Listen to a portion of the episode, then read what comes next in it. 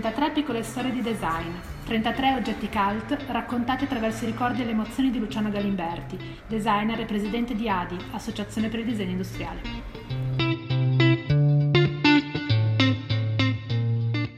Letto Nathalie, Vico Magistretti per Flu 1978.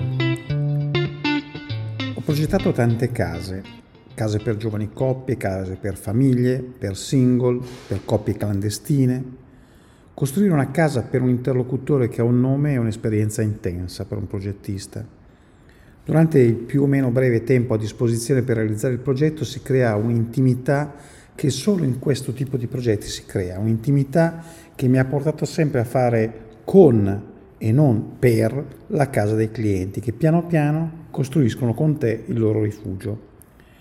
In questo processo di conoscenza reciproca, i clienti più disponibili e coraggiosi spesso mettono in discussione le proprie certezze quotidiane attraverso un confronto serrato con il progettista. Questo confronto, seppur ricco e stimolante, mette costantemente alla prova idee e convinzioni anche del progettista. Ho imparato infatti a non affezionarmi al primo progetto che propongo perché troppo spesso questo ne è uscito migliore dopo il confronto con chi lo utilizzerà Detto così sembra una banale e ovvia prassi professionale, ma conosco bene il mio mondo e vi assicuro che la vanità e la presunzione sono forze oscure che operano più spesso di quanto si possa immaginare. Progettando una di queste case, gli amici con cui stavo lavorando mi chiedono perché mi stia ostinando a proporre un layout che prevedesse sempre il letto della loro camera rivolto verso la finestra. Guardare dal letto il panorama mi sembra una cosa ovviamente bella, ma riflettere sull'ovvio serve sempre a capire quanto originale sia la tua idea. Che forma hanno i sogni? domandai loro. E questi mi guardano un po' perplessi e io ripeto la forma che saremo capaci di dare loro, proseguì. Un po' come quando guardiamo le nuvole nel cielo e queste diventano le immagini più diverse. È bello sognare insieme.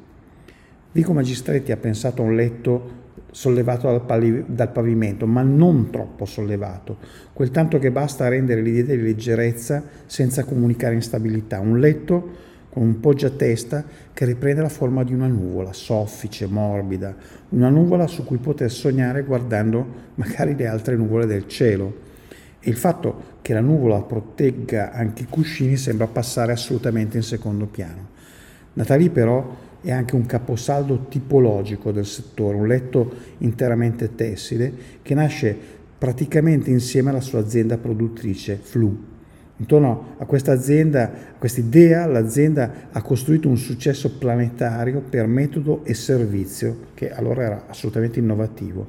Il letto tessile passava dalle botteghe artigianali dei tappezzieri agli showroom internazionali accompagnato da un progetto di proposte di tessuti, lenzuola, complementi che hanno scritto una delle pagine più originali del Made in Italy. Vico, Vico Magistretti ha portato, secondo me, un pezzettino di cielo nelle nostre stanze con questo progetto.